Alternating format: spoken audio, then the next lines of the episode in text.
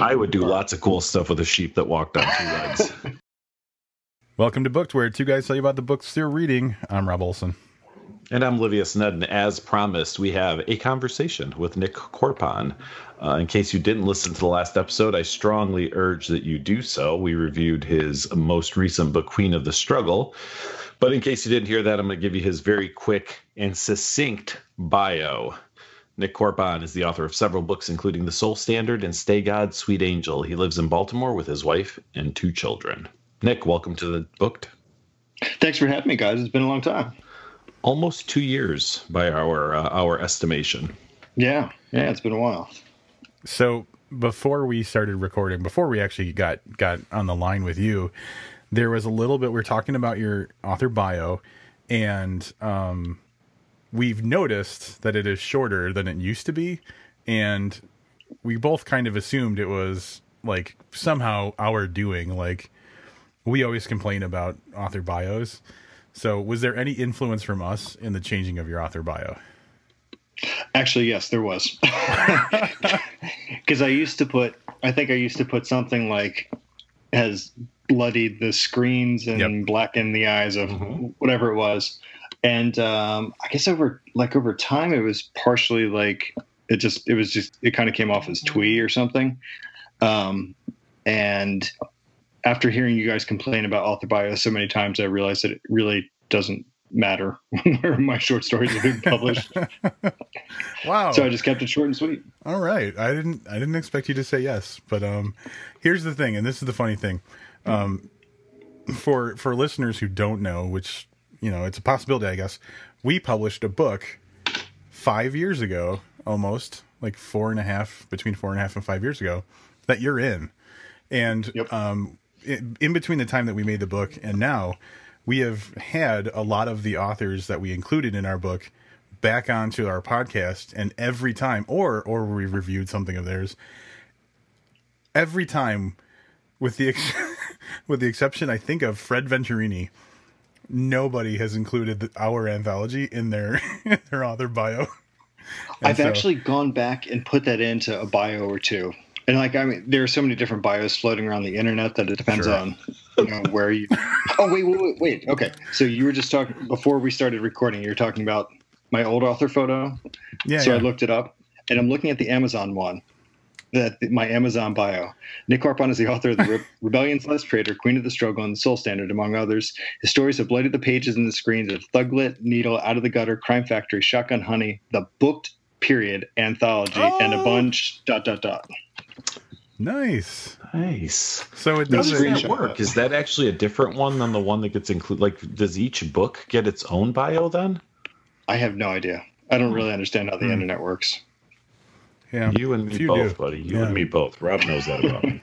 But that's so the the it doesn't actually hurt our feelings. I don't think. Well, it doesn't hurt my feelings. I don't know about Livia's, but it gives us the opportunity to complain about it every time and i just fucking love that it's like one of the best things is like oh here we are getting slighted again by one of our authors it's undercover promotion for the booked anthology it, yeah, exactly it gives us an, a, a reason to mention it you know, Rob says that, but if he ever sees my bio that I submit to various places around the internet, mine doesn't include it either, so it's cool. I, I, don't even. Wow. So well, we all know your level of dedication. You don't even have a tattoo with our podcast name on you. That is correct. But Rob, I will tell you, I have a friend that has a book podcast tattoo. Wait a minute, I know can, what you're doing there. Can, can, you say the same thing? Uh, shit, you got me. Um, that was some next level owning, actually. I, I don't know how that I don't know how you won that one though because I'm the one that's got the tattoo. It doesn't matter. We're here to talk about Nick. Nick, what's new with yeah. you, man? Just been busy, man. Uh, all good stuff. I've been writing a bunch of um, promo essays for Queen of the Struggle and uh, getting ready. That came out today in the UK, and it'll be out on oh god Tuesday, I think next week. I should know because it comes comes out on the same day. Uh, that is my daughter's birthday. This is it the sixth. Yeah, it's March 6th. I, yeah, I think that's. Yeah. Yep. In all likelihood, by the time you're hearing this, I do believe that's today, maybe yesterday, depending on when you're listening. So you will be able to get that uh, when you're hearing this. Uh, this uh, see, I don't want to say interview anymore because they're not interviews. We're not going to interview you. This conversation, a night with Nik Korpon. we really have to come up with a name for these, Rob. Well, I don't. Yeah, but but that see the the trick with that is that puts him. You're equal to us now, so you have as much power in this conversation as we do, which is kind of scary. You don't want to give that up. Yeah, Rob still has editing power. Oh, that's true. That's, true. that's what he lords over my head all the time, at least. Um, so a question, um, and I'm sure we're going to kind of circle back to Queen of the Struggle uh, throughout, but um, prognosis on the third book. What are what are we doing here?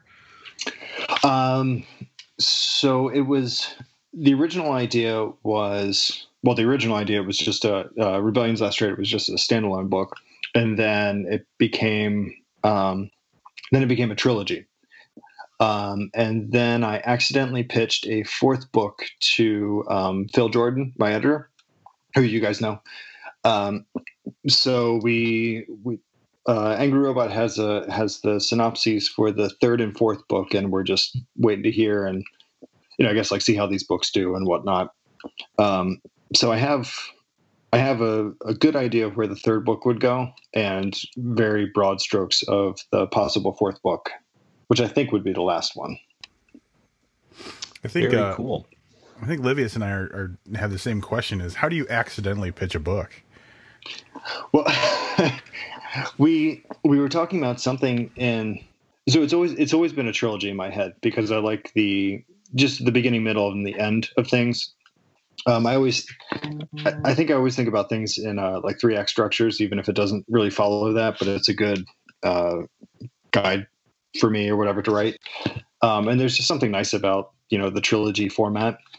And after I got the copy edits from Phil, um, or the the editorial edits, whatever they are, um, we were talking about something, and I was like, yeah, you know, I'd really like to explore how, or I think it would be really interesting to see how this event impacts everything else and then what the fallout of this one is and how it interacts with this other thing. And I don't know, maybe that would be an interesting thing to explore in another book, just like as a one off thing. and then when I went back and looked at it later, I was like, oh shit, I think I just came up with a fourth book. that, that, that makes sense. Yeah. So, it, I mean, it, it could be interesting. We'll, we'll see hopefully enough people buy these two that um, they will uh, pick up the next two. So, what kind of other places are you uh, are you doing promoting? What kind of other stuff goes into this? This is one of those aspects we don't really talk to to people about very often. Like we, we have a bunch of questions about the book, and then we try to come up with something outside the book, another interest. But really, what is what is a, a, you know what's your current kind of promoting schedule look like? I know you're doing a bunch of stuff. Um, yeah, last week that I saw, and I know you got some stuff um, coming up this coming week too. Yeah, it's it's been really interesting because now with with Angry Robot, it's still you know it's still a fairly small press or mid-sized press, but they they have a lot of they have a good system set up. And I think they have all the agility of a small press with the backing of big presses because they're distributed through um, Penguin Random House, and um, I forget what the UK distributor is, but um, so I actually have a lot of uh, support. You know, instead of doing it all on my own, like I've done with uh, you know a lot of the micro presses, whatever before. So with that, it's been I think it's been interesting because with uh, Rebellion's Last Traitor, I was trying to, in the, you know, like a lot of the interviews and the essays and stuff that I was doing, I was talking a lot about the the memory thief aspect, obviously, but I was focusing a lot more on the um, like the politics side because there are a lot of I, I, don't think they're very explicit, but there's a lot of um, like leftist ideas in um, in these two books. And I was talking about them a lot because it's something that I'm interested in. And then I also thought it was kind of like a differentiating type of thing um, to set it aside from, you know, like regular run of the mill sci fi. And also because it was prescient at that point um, um, within the US and our political system and all that kind of stuff. But I think that a lot of it also turned people off because they were they were so inundated with everything that was going on with the Trump administration and all that um, in their daily lives, and they don't really want to read about it necessarily. Um, so I've I've actually I've made a concerted effort to try to back off a lot of that stuff um, this round and focus more on um, you know like the the interpersonal relationships between the characters and uh, talking about world building and like the sci-fi aspects and stuff like that. So it's it's been an interesting uh, transition, I guess, and looking at it from more of a like a marketing point of view, I guess, which sounds kind of crass because you don't really want to think about you know your your book or your art or whatever as a commodity or marketing it, but at the same time, like if no one buys it, then no one else is going to ask you to write a book for them. Yeah, is it a great is it a great painting if no one ever gets to see it? Right, that's the kind of yeah. the, the, the gist of it. Yeah, and that's and that's got to be tough because I mean, you know, we're on seven years. We suck at marketing, but we, we, we don't do it. Like we just we just refuse to do it. If nobody listens, like we're okay with that um, for the most part. it's pretty much true. Um, yeah but yeah, and that's because I, I, think like, oh, I have all these great ideas, and Rob has all these great ideas for episodes and stuff. And I think like if we put a quarter of that energy into trying to get it out there, maybe we'd increase our audience. But the second we start talking about that, I'm I'm like I'm like turned off. I like shut down. Like, well, that's not what I want to do because that's not the fun part. So it's a necessary evil. Um, uh, for for I mean for an author it's it's an absolutely necessary evil because other yeah. than that you're writing you know they're journal entries right so it's uh, you got to get out there and promote yourself. Well, and I work my my day job is in advertising. I'm a copywriter in ad agency, so I should be like adept at these kinds of things. But I'm just I'm so terrible at it because it's like I don't know. I just feel weird. You know, even how long have I been writing? I think my first book ever came out like eight years ago or something, but still eight years in, I feel really, really weird talking about myself. I don't know if it's like misplaced Catholic guilt from my grandma or something like that, but it's just weird. Well, it's a little tough because I mean, you get paid to promote other people's things. yeah, yeah. Because that that's your job, you know. But I, I can see we're going out, and, and I think it's the same thing for us too. I probably do a better job selling somebody else's podcast than I would my own. Yeah. Yeah. I mean, if you think about it, that's what we're doing. We're selling other people's stuff. Yeah. By promoting But I think that's also books. Yeah. I think people people have made a good case for that on social media at least within you know, we tend to run within author circles. But one of the best ways to kind of get your name out, I guess, is to talk about other people's books a lot, which is you know, everyone always likes to hear about other people's books and then if your name comes along with it, then that's awesome. Well, here's what I'll say, and and you probably know better than me how successful that is. I prefer to see people, uh, let's say authors, who talk about other authors' stuff, you know, as opposed to only ever talking about their own stuff. So, like, an example would be Stephen Graham Jones, which I mean, I mean, he's probably the example of any, like, if we're talking about anything good, I'm sure he's going to be the, one of the examples. but like that dude, you can tell he is so enthusiastic about other people's work and he just wants people to know how cool it is. So it's like it's coming from a genuine place, but like I want him to succeed more because I see how much energy he puts into bringing up other people.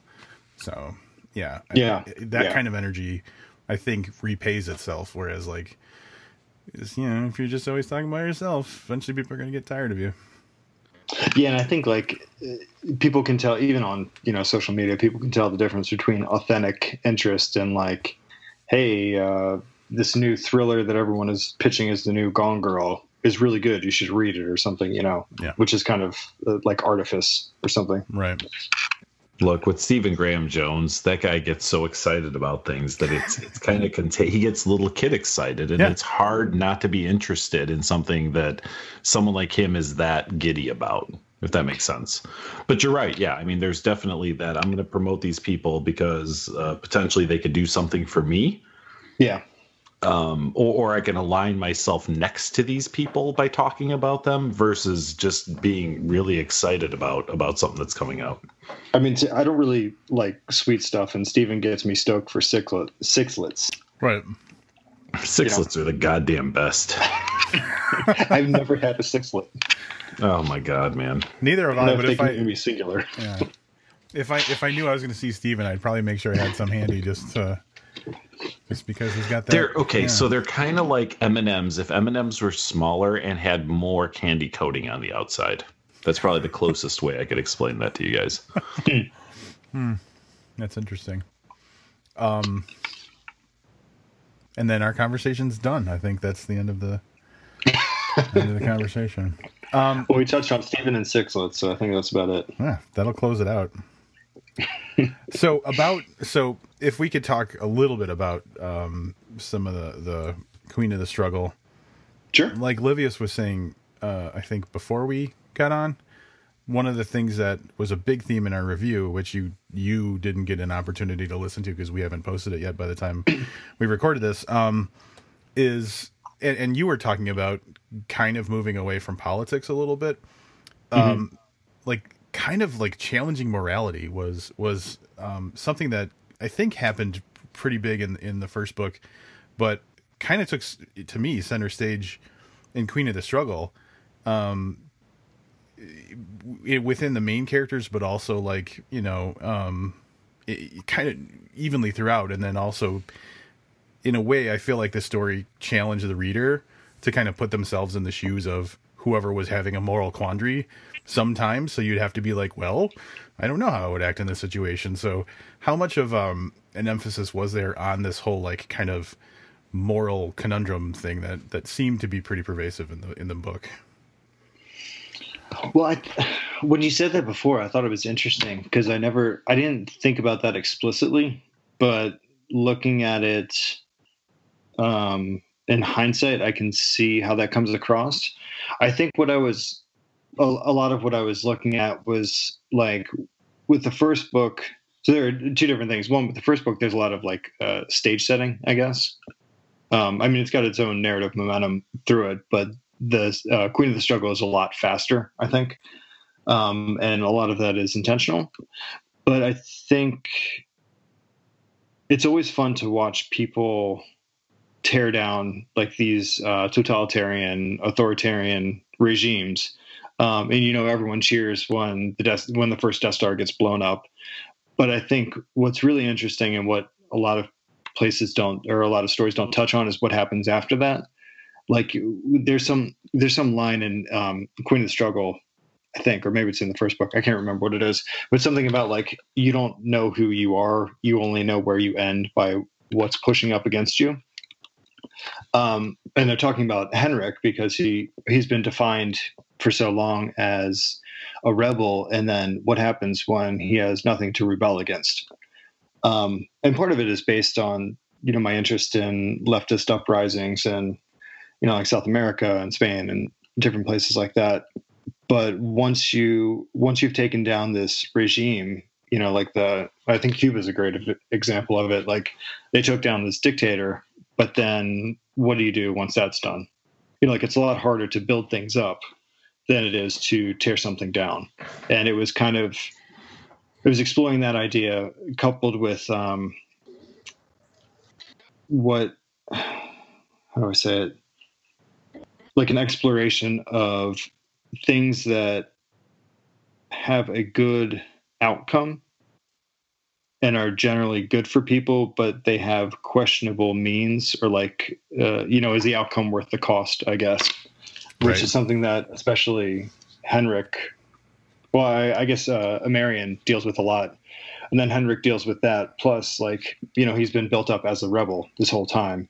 And when he sees his kid spoiler alert if you didn't read the first book um, but when he sees his kid you know um, idolizing him for this but he's kind of he's not sure that he wants to do it anymore you know like how does he reconcile the person that he's supposed to be with the person that he is or the person he's turning into or whatever you know you brought up an interesting point um, I, I, I'm I'm of Romanian descent. In case anybody's listening for the first time because really? Rob mentions it frequently enough. um, I, I, mean, there are still people in Romania to this day who argue that communist Romania under Ceausescu, now that that ended in the early 90s, was more stable and better by and large for people because they still have not rebuilt their country in a way um, where where a lot of people even have enough. So the the the, the saying, I guess, um, is something like, "Well, under Ceausescu, everybody had just enough, but mm-hmm. now you have like the haves and the like seriously have nots." So yeah. you know, nobody was happy back then, but everybody got by, and now you have a culture where a lot of people aren't even getting by, and it's a, a you know air quotes democratic society um, but there are people who are suffering much worse than they would have or did, you know, 25 years ago or whatever it is, 28 years, however long it's been, um, under you know what was a ter- you know terrible conditions. Allegedly, it's just that for some people it's even worse now.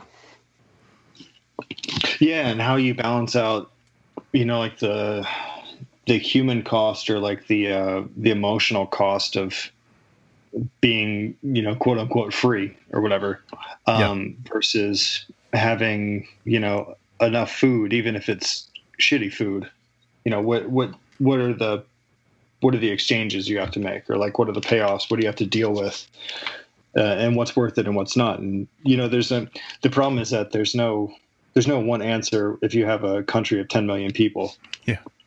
You know? That's yeah. why you see so many little small like I think in Spain there are still um, autonomous um, anarchist and uh, communist uh, communes or whatever, like little pueblos or villages or whatever, of you know, like two thousand people that can actually exist in a completely you know communist state because there are only two thousand people. But once you blow that up to like, I mean, even like a city size of five hundred thousand or something like that, it's a lot harder to make those kinds of uh, communal decisions. Yeah. Yeah, and another thing that, um, and I think you kind of touched on this a little bit, but I want to expand a little is, um, in in this book, in the second book, so in in you know the rebellion's last traitor, they everything they did was for this cause, and now the cause isn't necessarily like when you kind of remove the cause from the equation, um, then they're they're kind of faced with like why am I, you know, is it right that I'm making the decision? I've done these things, but like, you know, I can't just say it's for the cause anymore.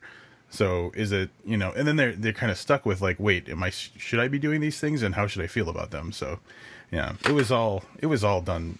It, it made me think a lot more about like, well, what does this decision mean and like what would I have done in that situation? Awesome, thank you. Yeah. you, well, to use Cuba again, you see that stuff still you still see like Che photos all over the place and yeah. also la, uh, la Revolución siempre, and like dude, the revolution ended yeah. seventy years ago. You know you can't yep. you can't keep using that rally cry. Right, right, right. No one from the original party is still alive, and you know what? I mean, Che was fine and whatever, but he was also a gigantic piece of shit. Where does your interest in I, I don't know, and, and, and maybe you can correct me on this. I'm going to say Spanish culture come from. I have no idea. Okay. I've tried to, I've tried to explain that, or well, talk about it before, and I, I don't know where. Like I've, I've always been kind of interested in it anyway, and over, I don't know, somewhere in my like early 20s, I started um, becoming interested in it, and maybe it was. I, I really have no idea. Uh, a lot of it started with um, Garcia Marquez, I think, because I was really, really into him. Well, I'm still really into him, um, but he was one of my really big influences in my early 20s. And then I just kind of fell down some rabbit hole, and um, especially over the last like six or seven years, I've read a lot of stuff about you know like uh, South American politics and Spanish politics and stuff like that, and it it kind of goes along with learning the language and like learning the culture and whatnot. But I just find it really interesting. I'm not I'm not sure what it is about it. Yeah, I, have I've always meant to ask you because I, I see I see some commentary and then and then I see you you know really practicing your Spanish online on, on social media and stuff at times and it's always interesting. I was wondering like what but and you know what I think I think it's even cooler that you don't know I, you know, if you would have said, "Hey, you know, yeah, I, I, look like it's you know like your basic white guy, but my grandmother was 100% Venezuelan or something like that," and I'd be like, "Oh, well, that's kind of cool." But yeah, I think that you know, just taking an interest in something that you have no legitimate reason to um, is probably more fascinating than than having a really solid uh, uh reason to do it. My aunt is Ecuadorian, but outside of that, like I have no Spanish connection. All my family is like Northern European, so Irish and Northern European. Though I told we when we were at um, Noir at the bar a couple of weeks ago, somehow it was something like about like diversity within crime or like Hispanic voices or something. I was talking to um, Angel Colon and uh, Chris Novas, and it was something like, "Well, you've got the Dominican thing, and you've got the Puerto Rican thing, and Nick, you're kind of like the stand-in the stand-in Colombian because you speak better Spanish than the other two of us do." Yeah, yeah. So Oh, that's funny. So noir at the bar. I'm going to use this as an awkward um, segue okay, because it's a reading, and uh, I was. It, it, it's a special day, uh, not only because we're talking to you now, but um, because Facebook told me so. Um, Facebook told me that six years ago today, I posted a picture of you from uh, Chicago, and the Galway Arms is the bar that we were at for a reading called "The Wrong Kind of Reading," uh, which you didn't read at, but you were there with the, our, our group. And um, the picture is infamous, so you already know what I'm talking about. Um, uh, you're having spilled onto your pants in the crotch area something, a drink, or, or maybe you peed on yourself. Um, you were leaning against the fireplace uh, downstairs in the bar, uh, wearing jeans and also a jean jacket. So you were just denim head to toe uh, with a big wet stain on your crotch. Um, six years ago today, I posted that picture on Facebook. So it's a big special occasion. that's amazing that that was six years ago. I know. That's crazy. Um, Yeah. And it's amazing you were wearing so much denim. I can't get over. You- But uh, the thing that I'm thankful for is that at least once a year I have an excuse to use the term Canadian tuxedo. So, like every March 1st, I can be like, "Oh yeah, there's there's Nick in his Canadian tuxedo." Someone at the agency was talking about the Canadian tuxedos and somehow about them being fashionable or something. I can't remember exactly what it was. It was like, you know, I've I've been wearing that since I was like 19. I don't, I, I can't stop now. What I've been trying to figure out for six years is how this isn't your author photo. it isn't. That it's a good photo. Yeah, it's kind of like uh like Burt Reynolds in the middle of a seizure or something. There's a lot of confidence in that photo. Like you really owned the whole situation. And I was stone cold sober when I spilled that beer all over my pants too. it's just because I'm an idiot, not because I was drunk. Sober, not very coordinated. Nope, Yeah, but nothing that's has changed, wardrobe or otherwise. except for now you have a beard, which is um, Yeah, yeah, very true. yeah. There While we're on readings, can, can I ask? So, East Coast Noir at the Bar readings are always like 30 authors, or that's what it feels like. Every time I see something happening on the East Coast, there's no. So, like this last reading you're at, do you know how many readers there were? I think there were ten. Okay, Rob, reaction to 10 readers in one in one sitting, Jesus Christ, I would never do that.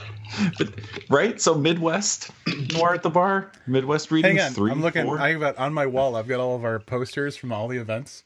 That one's four. One, two, three, four. There's five at that one. Uh, one, two, three, four. Yeah, usually we, we average about four. Yeah, four And- to five. The Baltimore ones that I do have like six readers tops. I Yeah, come on. How I do you that- sit through 10 readers? Because I can't even imagine the people who are reading want to be there for 10 readers.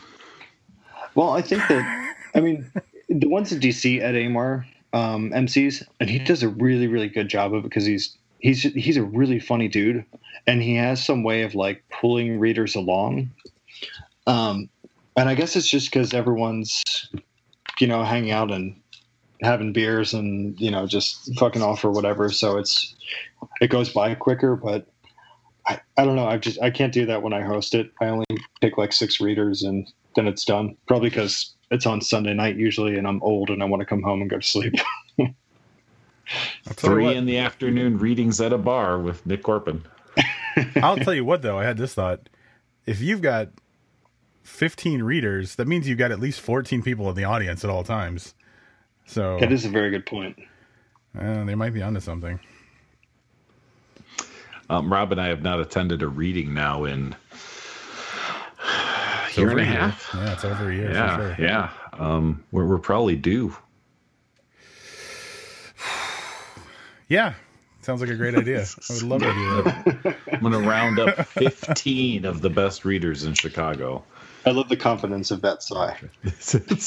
I you know what? I I've realized recently like I've been listening to some of our older episodes and like for me a sigh is almost like a word. Like I I do it so often that it's like a word.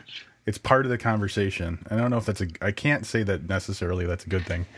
But um yeah. I was gonna say, if our podcast was subtitled, what would the subtitle be under you sighing? Slow heavy metal music playing. Background noise intensifies or something like that. Sigh intensifies. It would be in the in the in the style of the Twin Peaks, the new Twin Peaks season uh, subtitles. Nik, are you a Twin Peaks person? I am. We watched the first series, or like the original series, on VHS tape that my wife had. I haven't seen the new ones though. Oh, how do you how do you keep yourself from seeing the new ones? And I'm not trying to be funny. I just I I took in Twin Peaks. Like I finished season two of Twin Peaks or the movie, I guess, probably you know I don't know, is it a week before the new season? And I was excited to see the new season.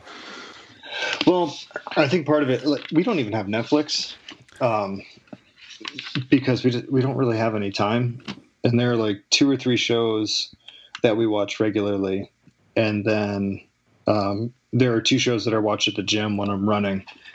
But like outside of that, we don't. We just don't really have a lot of time to watch TV. All right, So let's, I- it- let's play Robb judges you. So you said three shows you watch. I'm assuming with your wife, and then two you watch at the gym. So let let's hear it. Uh, the shows that we watch at home, she loves um, This Is Us, which is Yeah. which, which I find really interesting because when you watch it, you can see all the story architecture and you can see how they're manipulating you, but they never fail in manipulating you. It's really well written. I'm I fucking hate that show, and I'm so fascinated by it at the same time. People are always surprised when I say that I watch it and I enjoy it. I'm like, it's really well written. Like I don't know what else to say about it. Like it's really well written. It's hard not to get into it. Yeah, it, it is, and it's it draws you in. Um, what else do we watch? We watch. Uh, she started watching that show Nashville. That I Oh, just kind of fell. got Hayden Panettiere in it? Yeah, yeah, Yeah. Save the cheerleader, save the world. Oh yeah. and it's pretty much like a, it's like a telenovela, but in country music. So I mean, I I like telenovelas. God damn it! If my if my Spanish was better, I would probably love telenovelas too. You- they have English subtitles too. So Oh, Livius. Like You're like. K dramas. Like K dramas weren't enough. Now now I have to add telenovelas to the list. oh yeah, yeah, same thing, same thing, different culture. All, All right, drama. I, I can't judge either of those because I haven't watched watched him. Although I, I won't watch This Is Us because someone told me like you just cry all the time and like I cry easy enough as it is, so I don't need any encouragement for my shows. I definitely I don't cry, but I definitely uh, my eyes sweat a lot, especially when it's like father son stuff. um, what's the other one? Oh, Brooklyn Nine Nine, which is a great show. Um, and I guess the other we watched. What the fuck is it? Chip Chip and JoJo. What's that HGTV What the show? what the fuck is that? It's uh, it's what. Uh, I, I'm not getting anything I was expecting out of you, so It's uh, it's one of the HGTV shows, the the House People. I can never remember what the uh, Do they do they flip houses or are they like upper. remodelers? Okay, Fixer Upper. gotcha. and I could never remember what their name is, so I would just start saying Chip, Chip, and JoJo, because that's how Baltimore people talk, and uh, somehow that became the name of the show to us. But it's a it's a great mindless show. all right. I'm totally giving away all my secrets. All right, This is going to so- be the most so embarrassing interview you've ever done. what yeah. are what are what are the gym what are the gym shows? um, there's one called uh, Escobar, uh, El Patrón del Mal, which is um, it's it's the the Pablo Escobar story essentially, but it's told it's it's got a fascinating backstory. Um, it's told over four seasons, and the I think the head writer and the executive producer, like the executive producer or the showrunner or whatever it is, their father was a journalist for um, El Espectador, which is the like the big um, big newspaper in Colombia, and he was murdered by Escobar's cartel.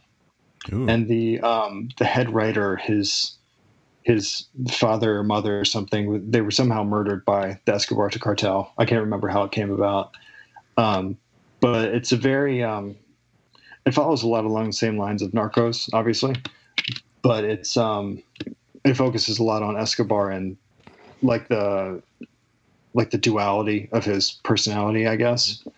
Um, and it's it's a fascinating show.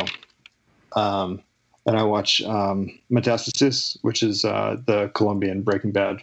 It's like literally shot for shot Breaking Bad, but it's in Colombia instead of Arizona, which is great because right. I didn't know what happened, so I just follow yeah. along. The thing that struck me most about Narcos, Robb, did you watch Narcos? Nope. Okay. Um, how much, and I'm, I'm sure it was meant to be this way, but how much I sided with and liked Pablo Escobar. Not something I expected to happen. I mean, I don't know. I mean, I know that he was the biggest drug dealer ever and, and that kind of stuff. I didn't know anything about him personally, but he's just very endearing, at least in that TV show. Well, he he really is, and I think that's what, at least what they get in um, with uh, El Patrón del Mal. It's a, uh, you know, he's a really engaging, charismatic type person, and when he's with his wife, when he's in the right mood, you know, he's a very sweet guy and very doting and stuff, and like he breaks down when he finally is reunited with her, like in front of all his cartel buddies who kind of look around awkwardly. But at the same time, he's got like four or five different mistresses, and he just, you know, like shoots people randomly because they don't do what he says and all this kind of stuff. So the the um, the personality landscape of him is is fascinating. Wow. Yep. Um, so when we started this conversation about the the TV shows that Nik watches, I know you're from Baltimore, so I just assumed you guys just watch like The Wire all the time because that's like that's like your one like tent pole show for your city, right? Is there anything else that's like this is this is straight Baltimore? Uh, The Wire and Homicide. Oh. Homicide, Homicide was uh, the NBC one before with Andre Braugher um, before uh, The Wire.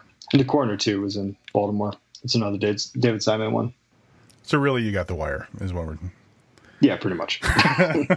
well, Robb, what do we have? We have like like Chicago Fire and like Chicago PD or whatever the other one's called, right? Dude, we had ER back in the day. That was a Chicago show, right? Oh, I don't know. I've never seen it. Yeah, I know what it is, but I, I wasn't. I, I, guess I wasn't aware that was in Chicago. Yeah, I don't know. I feel like there's probably something very obvious that I'm not thinking about, but um, i am going to hang it on ER. So I guess we're no better than Baltimore. not that, I was, I was. Not that I was. Not that I was they, thinking that originally. They at least had the wire. That's true. Yeah, Omar. We have no Omar. There can only be one Omar. I know. Well, that backfired. You've got high fidelity. Oh, and movies. We got movies in spades. so I guess this is a little bit more of a conventional interview question, but um, what's uh, what's on the horizon for for Nik? What are we gonna read from you next, or or whatever? Uh shit. Um, so well, Queen of the Struggle comes out next week. Um, Man, I don't know what I don't know what I have coming up. Um, I've got a story in of all things a Joni Mitchell anthology. Um, like there was that uh, that Johnny Cash anthology that came out last year that I had a story in, and there was mm, um, yeah. a Bruce Springsteen one before that, and they're um, they're doing a Joni Mitchell one, and I got invited to it, which is strange because I I never listened to Joni Mitchell, but they had a, she had a couple good um, song titles so I figured, why not? Um, so I think that's coming out next year, I believe. And I'll have a story, and I don't know what the anthology name is. Um, I got invited to a um, a convention in Columbus called Origins Convention. They've got, I think, like ten or fifteen writers or something. It's a like a like a gaming game board, a board game kind of convention, or like mm-hmm. card game type thing. And they have this thing called the uh, the library at Origins, where there are 15 different uh, sci-fi authors coming in and like giving workshops and doing panels and you know selling books and stuff like that. And they have an anthology every year. So i'm going to write a a story that's connected to the the memory thief world. And there will be a story in that. Outside of that i don't think i have anything in the hopper at the moment. I've been trying to finish up i've been trying to finish promotion for um queen of the struggle and then finish up another book that i'm working on to get that back to my agent so I can then rewrite another book that uh, we've got some notes on that we can improve. Kind of fascinated at that peek behind the curtain you just gave us. I'm in a Joni Mitchell anthology. I'm not really in a Joni Mitchell because you know my thought is if I if I saw and, and, I was aware of like the Johnny Cash one, I had you know in, in the back I didn't give it much thought, but you know when you said that I was like, yeah, those people have to be some pretty hardcore fans to like, you know, contribute, write a story, and then like get accepted. And, and really, what you're saying is not so much. well, some of them. So I, I was in the Johnny Cash one because Joe Clifford edited that one, and he edited the Springsteen one. And I don't remember exactly how it came about, but he was he had asked me either we were talking and like he asked me to introduce him to someone because I was friends with them and he he was a really big fan, or I was just giving him a whole raft of shit because I wasn't invited to the um the Springsteen anthology and I had just dressed up as Bruce Springsteen for uh, Halloween with an inflatable guitar and all. so somehow somehow like it came up and, um, and really, that was just that standard jeans and jean jacket, I think, right? I mean, yeah, you really didn't have to change your outfit. I think all I did was rip the sleeves off my white T-shirt, and, I and I borrowed my my wife's red headband or uh, bandana, rather. wow. Um, but yeah, so he was he said something, and he's like, "I'm I'm so sorry. So many people are angry because everyone loves Bruce Springsteen." You know there are only so, so many spaces. So when the when the johnny cash thing came out he uh, he emailed me to see if i wanted to do it. And um, jen conley stole my my song name which was uh, uh, god's gonna cut you down. Because mm. it's such a fantastic name um, but since she stole it, then I took uh, "Rose of My Heart," which is actually the song that my wife and I danced to for our first song, or for our first um, our first dance during our wedding. Our buddy Eddie uh, played guitar and sang it for us. Hold on now, a second. Now I'm crying like I'm watching TV. Did you did you did you tell your wife that song wasn't your first choice? Just yeah, she knows that. Okay. She knows I'm an asshole. Because I'm picturing that you're explaining this to her, and she's just getting angrier and angrier, waiting for you to finish, so she could be like, "What do you mean that wasn't your first choice?" And then the the story is about a woman wrong, a woman who is wronged, tracking down the uh, the man who wronged her, and settling that score. So it just gets better and better. It's like by, living vicariously for her. I think if she hasn't murdered me after ten years, I'm pretty okay. Fingers crossed on that one. hey, can we? Can I ask a question? Sure. Because like when we're, we we we had this nice walk down memory lane, we're talking about you wearing a Canadian tuxedo, and like my impression of you, like, and we may have talked about this back when we did Soul Standard, but I don't have the fucking memory to go back that far. Um, you've always been sci-fi. I mean, uh, uh, crime, crime for me, like up to wait you're right. But I guess you did. I, now I'm like second guessing myself because you did like Nails of the War Priest, which is definitely, you know, not a crime story, right?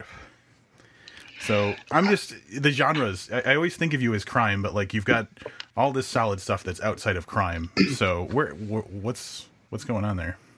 No, no, I think you're right, and I think I, I wrote a couple essays about it uh, for uh, when Rebellion's Last Traitor came out, because I've never, I've never, I've always thought of myself as a crime writer. You know, I could go to Bouchercon and Noircon. Noircon, yeah, yeah. I never really felt like I fit in at AWP because you know all the people we hung out with wrote crime stuff. Um, and I guess like I dabbled outside of it. I had some I don't know what they're called, like Slipstream or something, some weirder stories. And uh, War Priest was was kind of like, I guess it was like a dystopian world, but it was still it was still kind of like a crime story in my mind. Mm. Um, and a, a, lot of it was at the the suggestion of my agent because I sent her. Uh, I forget what it was called at that point. It was an early draft of um, Rebellion's Last Traitor.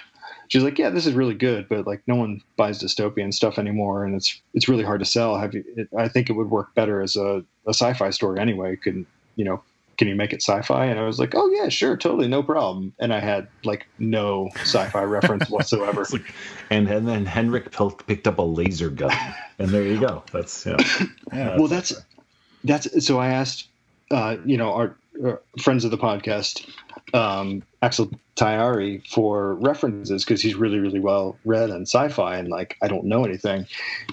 So I asked him and read a bunch of books that he suggested, and my whole my whole thing was like, well, I can just like put self driving cars and holograms in it. And now self driving cars are normal and like fucking hologram Tupac plays a Coachella. so apparently they're a sci-fi writer. we got fucking Isaac Asimov on the podcast today. but yeah, I, I became a sci-fi writer because of that. That's great. I mean, I grew up watching like you know, I watched X Files every Friday night, and you know, I watch Star Wars all the time and stuff like that. I've always I've always loved stuff like that, like you know, Twilight Zone and Black Mirror.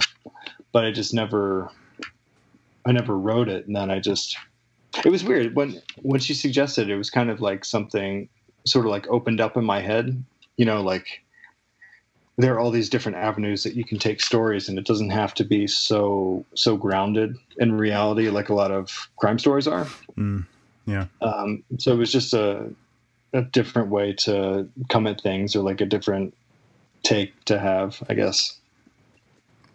So now that you're an established sci-fi writer, I, I, well, no, and I meant to mention this um, during our review. Robb had said something, and I just never circled back around to it sci-fi and fantasy get lumped in together a lot but it occurred to me that there are like distinct differences so i'll kind of give you what what i see on on on those right so sci-fi could be anything from um, the rebellion's last Traitor, queen of the struggle which is a little more grounded in our reality i think mm-hmm. like we can totally relate to what those people are going through and then there's like some tech maybe that's a little different and then you have like the sci-fi that's like weird um, other planet, different um, species. You know, think Star Wars, right? So you've got a million different species and, and stuff. But fantasy, to me, really is like um, you know, orcs and um, guys with, you know, broadswords and, you know, that kind of thing. And I guess I don't understand why those two categories get lumped in together so often and so closely. Because to me they're two very distinctively different things. So i guess what i'm saying is as a sci-fi writer any particular thoughts on, on that kind of grouping? I think it's probably like the ghettoization of genre. And it's um it stems from i would guess stuff from you know like years and years ago uh, like 50, 60, 80 years ago, however long it was. Um, because you're right. Like there's so, even though, all right, so like my books and I don't know, George Martin or George R. R. Martin or something would technically be within the same section at Barnes and Noble, but there is nothing in common with them, you know? Um, so I, I don't, I don't know why they're, why they're still lumped together. There's such a, a, an amazing variety of even like within looking at sci-fi itself between like uh, soft and hard sci-fi, and then there's like space opera type stuff, which is like um, Star Wars, more mm-hmm. I guess like grander stories or whatnot.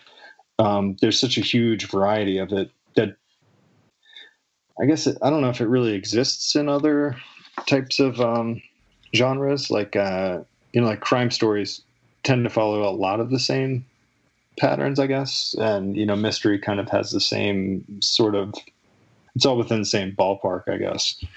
Um, but I, I don't know why they're all lumped together.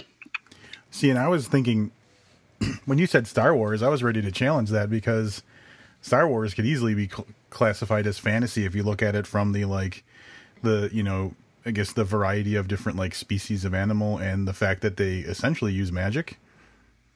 Yeah, yeah, basically. But at the same time, it's in space and there's you know like technology and and stuff like that too. So like the lightsabers and stuff. So like that I think could be easily claimed by both both genres.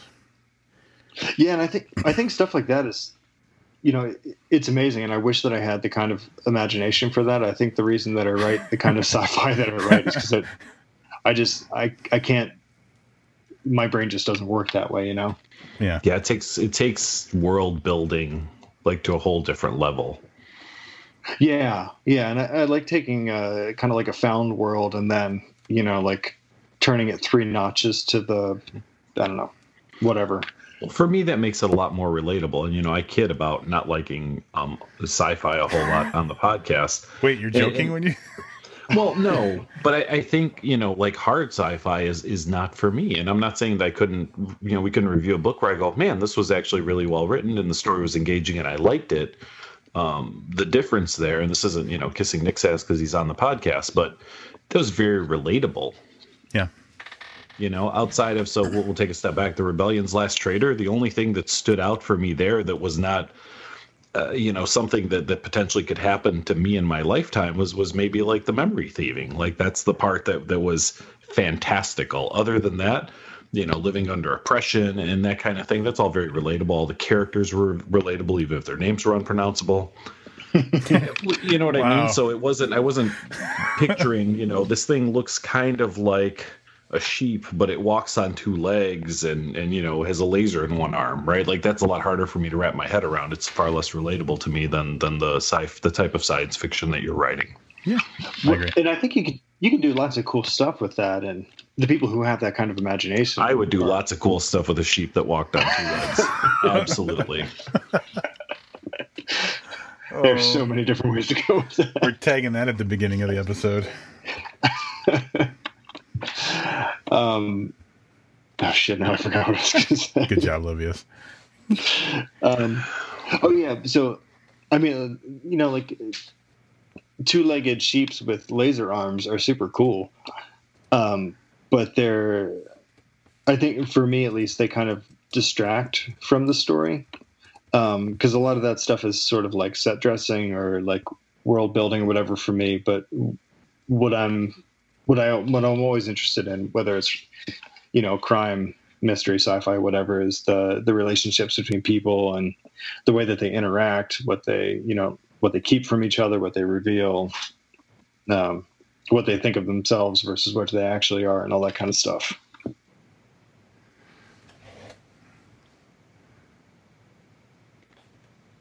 All right. It's like uh, a standoff. I was waiting for Livius to make noise.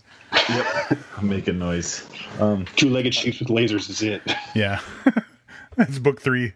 So I, one thing I just thought of, uh, if if anybody wants to kind of dig into a conversation we had specifically about sci-fi, I believe when we had Axel Taiari on for our Soul Standard interviews, um, if I remember correctly, Livius, you dropped kind of a challenge like about explain why sci-fi doesn't suck or something like that.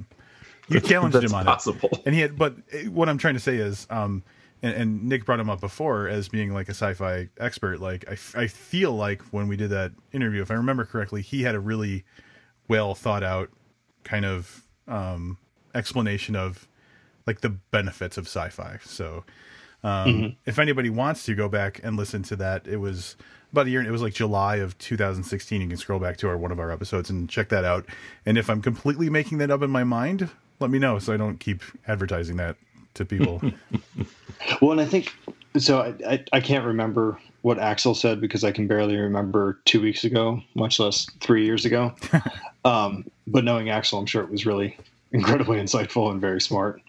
Um, but I think what I would say is that I think like when you have like the Great American Novel or whatever, I think the Great American Novels are crime novels because crime novels can address things, you know, like sociological differences and you know, race relations, you know, all kinds of different stuff that happens in America, but within a, um, a, a propulsive narrative. And I think that sci-fi does a great job of being like the stand-in for the great human novel, I guess, and for the way that you know, for humans act, for human nature, um, dealing with like I don't know, destiny versus free will, and you know, like the nature of consciousness and being and stuff like that in a way that maybe something like a murder mystery can't really address. You know what I mean? Yeah, that's awesome. That's a really good thought. I like it. May as well drop the mic on that, huh? Nik, thanks a lot for joining us again. Let's not make it uh, two years next time. Um, you are always welcome as a longtime friend of the podcast. Thank you so much. I'd love to come back again. All right, Nik's newest book, Queen of the Struggle, is available now from Amazon.com. Um, but uh, go back and read The Rebellion's Last Traitor in case you haven't. You can also pick that up there. And if you're interested in what that's about, uh, just search on the Book Podcast website for our review. Robb, do you got anything else for tonight? No, I think that's it. Um, we're kind of unsure what our next episode is, right? We are unsure, and we're going to figure that out moments from now, I think. That's right. So that's going to wrap it up for this episode. Once again, it was awesome to have Nik on. And um, until next time, I'm Robb Olson. And I'm Livius Nedin, and keep reading.